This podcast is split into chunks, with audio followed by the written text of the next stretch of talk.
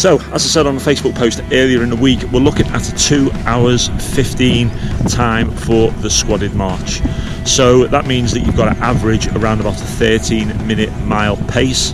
So if you're running down hills 11, 10, 9 minute miles, you're only managing sort of 15 minute miles up hills, and then you've got a real sort of strong uh, rhythmic uh, run walk strategy on your flats, then you're easily, you're easily going to get that 30 minute mile pace. And you can probably even get that 30 minute mile pace by consistently keeping um, a walk throughout the entire event. So there's no need to worry on that. And I think everybody in the Gone Tabbing group, everybody who's done a little bit of weighted running before, anybody who's done any running before, can maximise that, especially if you're in a group because you get that extra magic 5% I spoke about earlier in the week, which gets you because you're in events and you've got people around you, you will push yourself a little bit more uh, and you'll have your mind taken off the pain and the discomfort.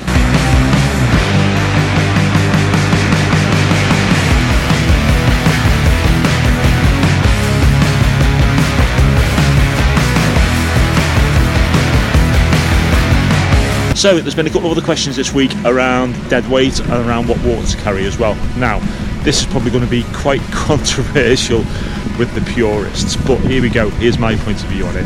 If you're going out into the hills and you're doing a fan dance, or you're out on your own solo, or you're out with a group of mates, and it's an unorganised event, and you are in the middle of nowhere, then yeah, absolutely, you need to be carrying a minimum of three litres of water. In fact, if I'm out I'll usually carry around two to three litres of water and I will also carry a water filter because I know I can get water from streams and the water filters these days, especially the Solomon one that screws on the top, are really, really good. However, if you are doing the Paras 10, you've got at least two water points um, around that course where you're going to get water. You're an organised event, it's marshalled. Um, so, do you need to carry three litres of water? In my view, you don't need to carry any more weight than you absolutely need to. So I personally will be carrying about 500 millilitres of water, and I'll be taking water from those water points. Um, what people seem to forget as well is the hydration for your Paras 10 pretty much starts now.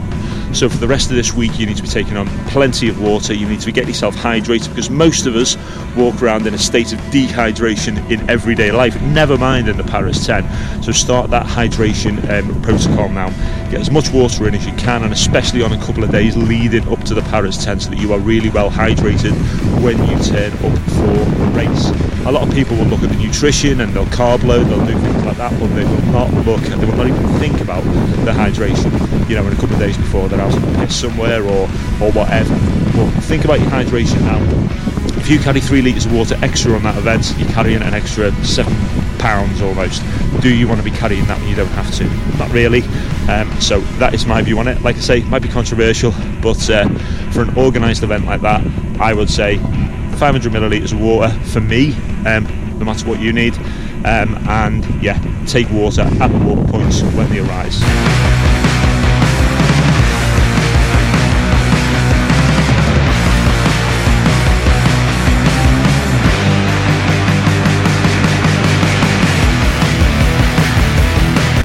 Okay, so something else that divides opinion, I'm probably going to upset a few people over, is dead weight. Now, for the Paras 10, I will pretty much be carrying dead weight, which will be a sleeping bag, and I'll put some weights in there as well. I'll keep my weight high, um, and yeah, I'll, I'll do that. And, and the reason I'm going to do that is so I can take a smaller pack. If you can take a smaller pack, any sort of comfort benefits that you're going to get, uh, you're going to get from carrying a smaller pack. So that's what I do. You do not need the same sort of kit that you're going to need if you're walking around Pen y Fan, walking around Snowdonia, and it's absolutely important that you carry all your proper mountain kit when you're doing those sort of events. But for the Paras 10, it really is just about the weight and about getting around. Minimum requirements, I'd say, waterproof top, change your clothes for the end, carrying around with you, uh, and also a first aid kit. So they're the minimum you need to be carrying. But after that, you can carry, you know, you can carry dead weight, and I will be, and I'll be carrying that small sort of um, Karrimor 30 litre pack on my back to get that weight in. Um, for me, um, and I think you know, if, if we look at for me, why do we do these events? So doing the events and doing the training, doing doing the loaded and weighted marches for me is like a pension. It's like an investment in my old age in that I want to keep myself moving now, doing something that I enjoy so that when I'm 70, 80, 90 and hopefully 100 years old, I can still be out and I can still be moving. Um, so for me, it's not about carrying loads and loads of weight or going the massive distances and, and, and doing all I need to do. It, it really is about just enjoying the event, getting out and doing something I enjoy for this health up here and making sure that I'm, I'm, I'm not I'm not beating my body up too much so that you know I'm taking a good body into my old age as my health pension, if if you will. So yeah, so I'm going to be carrying the minimum amount of weight to camp, 35 pounds on the dot, 500 milliliters of water. I'm going to be carrying dead weight. I'm going to have a small pack on my back so I can do that um, because these events are all about getting out there and enjoying it. They're not you know, for some people, um, and, and, and, fair play to them, and, and that's what they want to do, and that's what gives them pleasure. It's to go out to prove yourself with the maximum amount of weight and the maximum amount of distance, put yourself in the maximum amount of pain. Uh, but for me, it's about avoiding injury, and it's about, like I say, not only my physical health, my mental health, and my longevity also.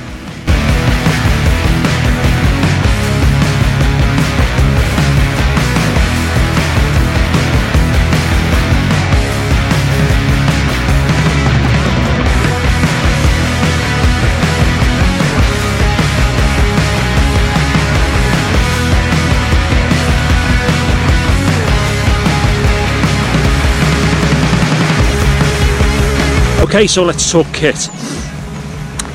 There's a lot of talk on there about different boots on, on the Facebook page, and it always is, and it's always a personal choice really on the boots. Uh, but I want to just talk about expense. So, yeah, you can spend 150, you can spend 200, you can spend 300 pound on boots, but your good fitting pair of Altberg Defenders that you can pick up second hand on eBay for around about 30 40 quid are going to get you around the Paras 10 as long as you look after your feet and they fit well. Um, so don't worry too much about the kit you've got.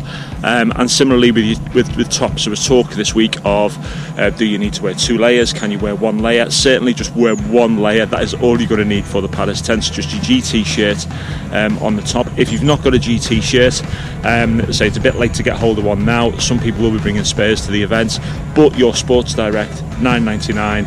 Um, you know, tech top blue, black, whatever colour you want is going to get you around the Paras 10. You do not need to have a specific kit to do that. Similarly, your Bergen, again, 30, 40 quid. You can pick up a Bowman pack or you pick up a, an ex-military pack on there as well. So you don't have to turn this into uh, a mortgage event, really, where you're spending loads and loads of money. Your cheap military kit is going to get you around just as good um, as, the kit that, that, that, that costs you hundreds of pounds. All you've got to do is make sure that it fits right and that you look after your feet.